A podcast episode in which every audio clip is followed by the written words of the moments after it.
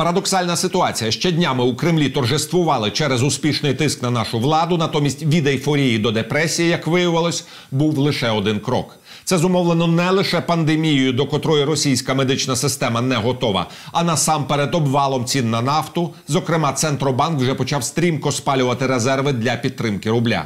Кремль вже сигналізує на захід, просячи скасувати санкції, впроваджені через окупацію Криму і агресію на сході України. Вже зрозуміло, що накладання факторів великої потужності, нафта, вірус перебільшує можливості подушки резервів наявної у Путіна. Можливо, що заходи із стабілізації спалять всі ресурси, а результату не буде. І тут промальовується небезпечна ситуація, коли саме Росія виявиться головним фігурантом катастрофи. Олександр Морозов, директор академічного центру Бориса Німцова з вивчення Росії. Аналізуватиме ситуацію російський політолог, професор Валерій Соловей, звільнений з МГІМО за нелояльність до путінської політики.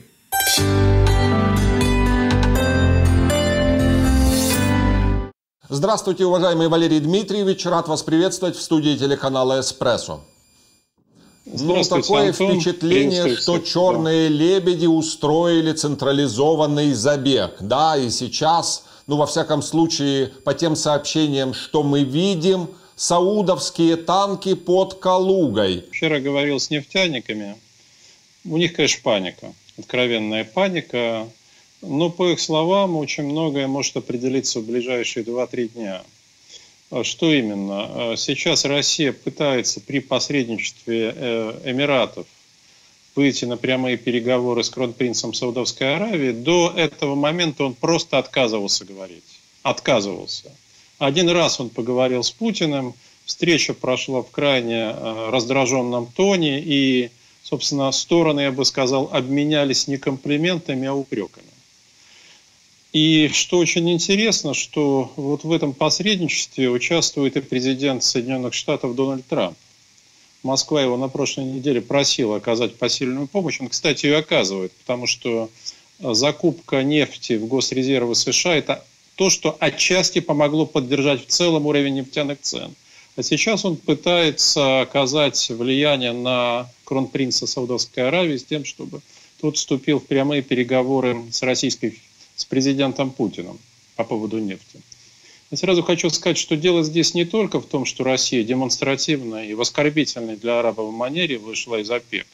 Там есть еще некоторые обстоятельства, которые вскрылись для, сауд... для саудитов касательно э, некоторых очень скандальных историй из недавнего относительно прошлого, когда э, династия была скомпрометирована в результате ряда громких скандалов в западном общественном мнении. Вдруг стало выясняться, что похоже, что к этому приложила руку российская разведка.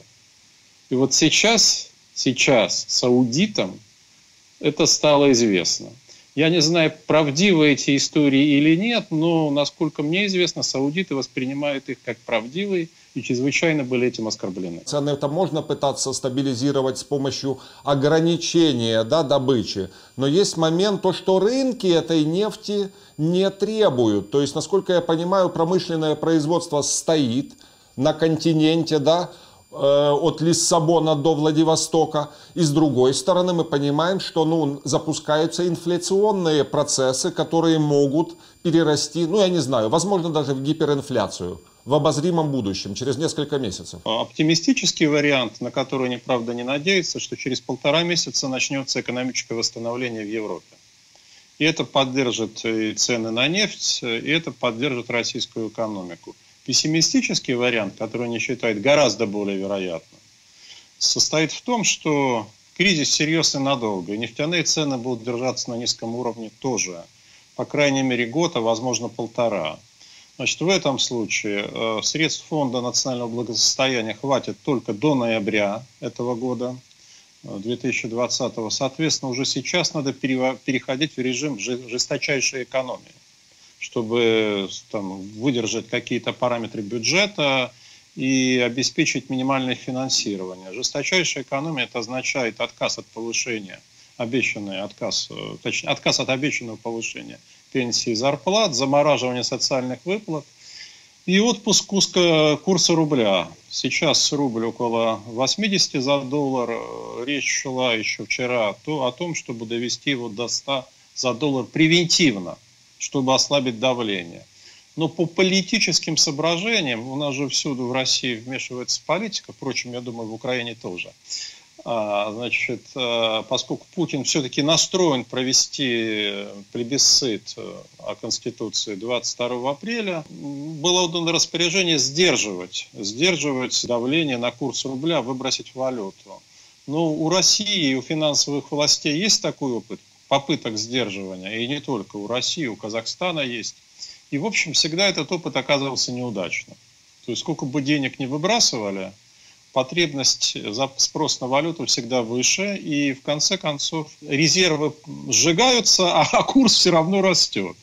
Не исключено, что это будет э, повторяться и сейчас. Но пока мы находимся в состоянии высочайшей неопределенности по всем пунктам. Но во всяком случае Косачев сделал довольно-таки знаменательное заявление, да, прося о снятии санкций с Российской Федерации, введенных из-за оккупации Крыма и так далее. Да, ситуация серьезная, но, Антон, здесь действует правило Россия никогда не бывает настолько сильной, как она пытается себя представить, и никогда не бывает настолько слабой, как ее пытается вообразить извне. Но сейчас э, начинается настоящий кризис. Причем очень важно не только экономический, но и кризис конституционный и политический. И это, конечно, повышает уязвимость Российской Федерации и давлению извне, и вызовам изнутри. Но реализуется это не сейчас, это реализуется позже, с моей точки зрения, осенью. Ну и плюс Россия не намерена ослаблять эм, давление на Украину. Об этом речи нет нисколько. И Россия считает, что сейчас события развиваются в принципе благоприятном, благоприятном направлении, что удается продавливать президента Зеленского, вот, вот-вот начнутся прямые переговоры между Украиной и самопровозглашенными республиками, и дальше все с точки зрения Кремля должно двигаться в правильном, ну, в правильном для Кремля направлении. Так что это, на украинском треке повестка остается прежней там ни от одной цели не отказались. Уважаемый Валерий Дмитриевич, да, но мы понимаем, что в принципе тут кто кого переживет в экономическом, социальном и прочем плане.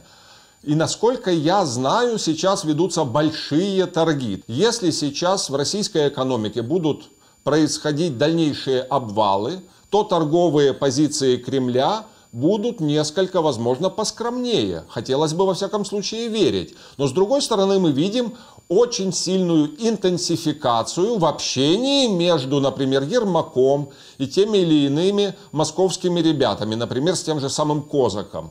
А, Москва рассматривает Ермака как фактически свою фигуру, ну и предпочтительную для себя, в отличие даже от Богдана, хотя с ним тоже были неплохие отношения. И считается, что Ермак э, фактически может проводить линию Москвы.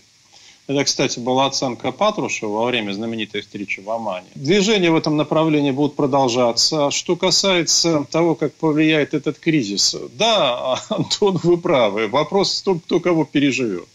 Сильный кризис, сильный кризис заморозит любую активность России на украинском направлении. Но я хочу, чтобы здесь не было недосказанности. Пока Путин в Кремле, отношение к Украине не изменится потому что это его личная политика. Его личная политика, это очень важно понять.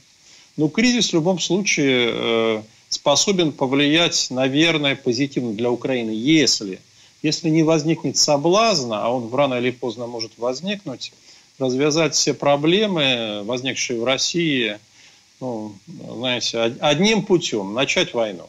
А как вы думаете, как сейчас будет происходить, не знаю, интенсификация отношений с Западом? Ну, в любом случае, для того, чтобы перекредитироваться, нужно от кого-то получить этот кредит. Здесь есть ряд переменных, видите ли, э, значит, э, которые нам даже неизвестны. Мы знаем о их существовании, допустим, сколько реально денег в российском ФНБ, какая будет цена на нефть, потребует ли, если цена будет низкой, чего потребуют нефтяники. Ну, я бы сказал так, э, как только мы узнаем о том, вот есть такой косвенный индикатор, но очень важный, что все работы по техническому переоснащению э, в области разведки и добычи нефти прекращены, заморожены, вот все планы, это означает, что это свирепый кризис. И тогда можно ожидать в том числе и того, о чем вы сейчас предполагаете. Но все-таки ожидать не сейчас, а позже. Так что мы можем только э, фиксировать тренды. Да, они начались, они носят крайне неблагоприятный характер. Причем, для, вы абсолютно правы, глобально неблагоприятный. Для Европы более неблагоприятный, чем для Соединенных Штатов и чем ощущение, чем для Британии. Вот. Она как-то очень удачно успела покинуть Евросоюз. Такое впечатление. А, и опять же соглашусь с вами в том, что тут кто кого переживет или кто кого пересидит. То есть, если, скажем, Украина будет сейчас выжидать, не принимать никаких решений на государственном уровне, у нее есть шанс выйти из этой схватки там, Давида и Голиафа, ну, если не победителем, то, по крайней мере, без потерь. Вот. Я не верю, что Россия выпустит э, Крым, но вопрос с Донбассом э, вполне может быть решен.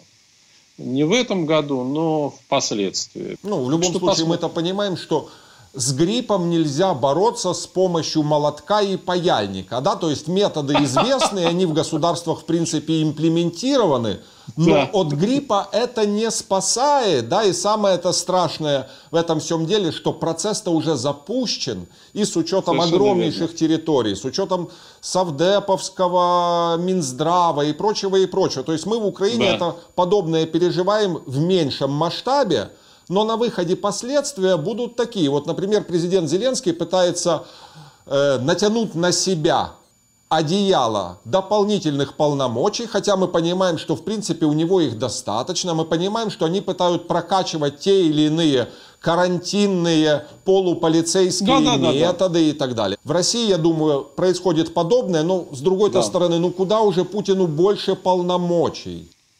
Э, да, вы правы, но дело в том, что, как выясняется, эти полномочия не решают проблемы.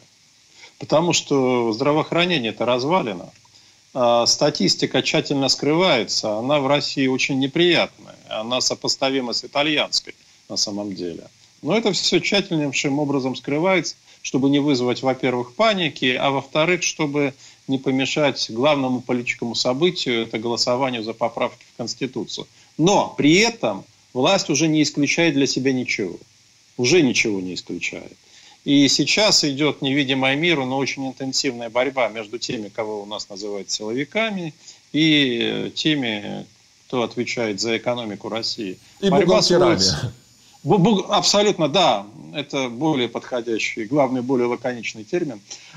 Право. Значит, э, дилемма простая. Силовики говорят, надо немедленно вводить чрезвычайную ситуацию. То есть не ЧП, у нас есть, различается режим чрезвычайного положения, чрезвычайной ситуации. Но в их понимании чрезвычайная ситуация все равно, что ЧП.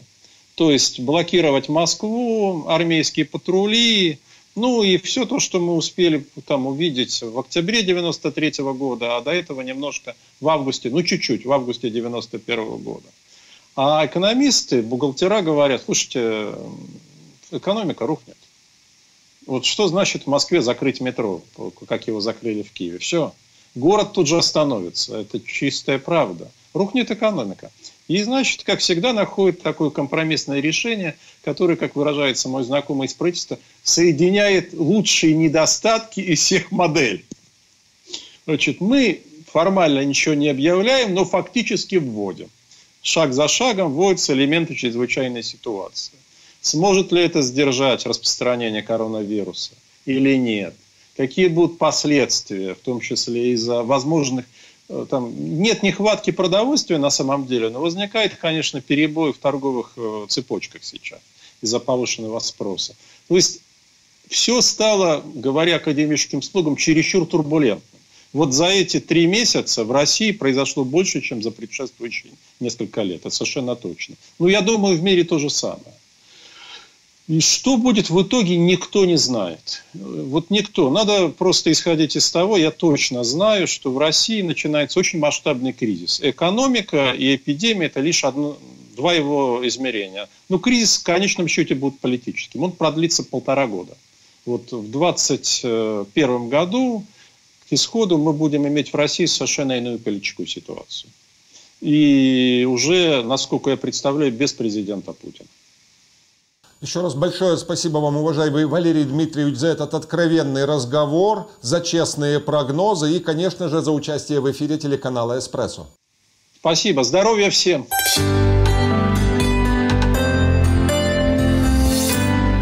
На сьогодні в мене все. Лишайтесь телеканалом Еспресо. Мої колеги працюють для вас попри епідемію і карантин. Будьте обачні, максимально уникайте скупчень людей, рукостискань і ретельно дезінфікуйте все навколо. Міцного здоров'я і до зустрічі в ефірі.